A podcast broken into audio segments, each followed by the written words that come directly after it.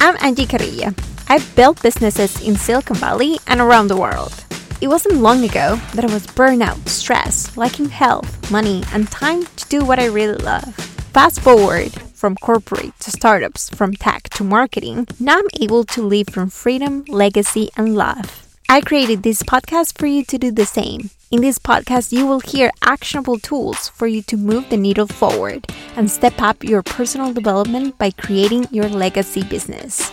If you're an ambitious entrepreneur that is looking to create a life and work you love, and you're ready to use your business as a way to accelerate your personal development, you're in the right place, my friend. Let's get going. Have you ever heard of that British rock band called Starfish? No? Well, that's because that's the first name of Coldplay. What about Wicked Lester? That was the first name of the worldwide known band called Kiss. And this is the importance of brands. I was reading this book called Choose. And we do have the power to choose. Choose our business model, choose our client, choose who we're serving, and choose our name and brand. So, today we're going to be talking about two tools that I use when I'm choosing brand names for a new project.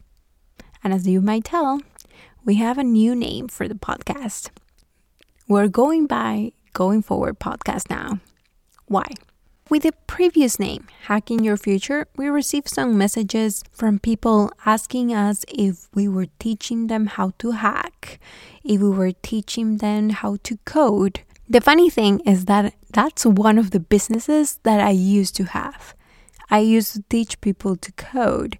So for me, it was very embedded the word hack you know, like as a way to get there quickly or get some tools and tips and tricks. But I understand that this is not so clear for our listeners. So, in order to make it easier for the listener, I decided to change the name of the podcast to Going Forward Podcast. So, today we're going to talk about naming, naming a new project and how to pick a name. What I usually do is that I will come up with different names. I would start brainstorming different terms that I think people are searching for. For knowing searchable names, you can go to Google, you can go to YouTube and search in incognito to see what are the current things that are popping with this name. And another thing that you could do, I like to use a tool called Namelix. And Namelix is a business name generator that generates short, brandable business names using artificial intelligence. I particularly love their brandable name options.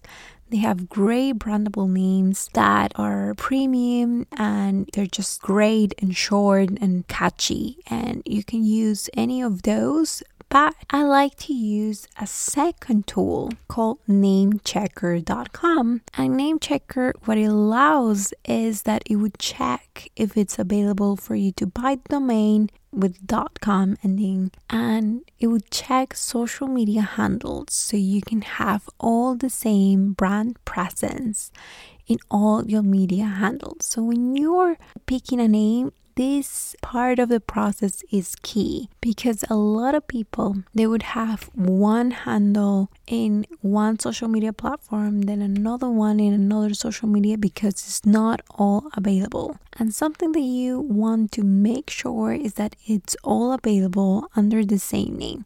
So you make it easier for people to find you.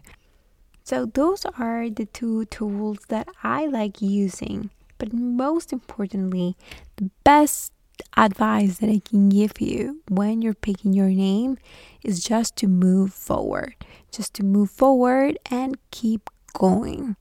If you're waiting for the perfect name, the perfect brand, it's better for you to start even though that you don't have the perfect brand and then you later on will have to change it just like we just did. But it's better that you start and you know if you like the project and what is the form that this project is taking on its own. So then you might need to niche down later on, but it's better that you start even though you don't have the perfect brand. Thank you so much for listening to another episode of Going Forward podcast. I hope that you like these bits of information, wisdom, pep talks, and actionable tools for you to move your business and life forward. Until next time.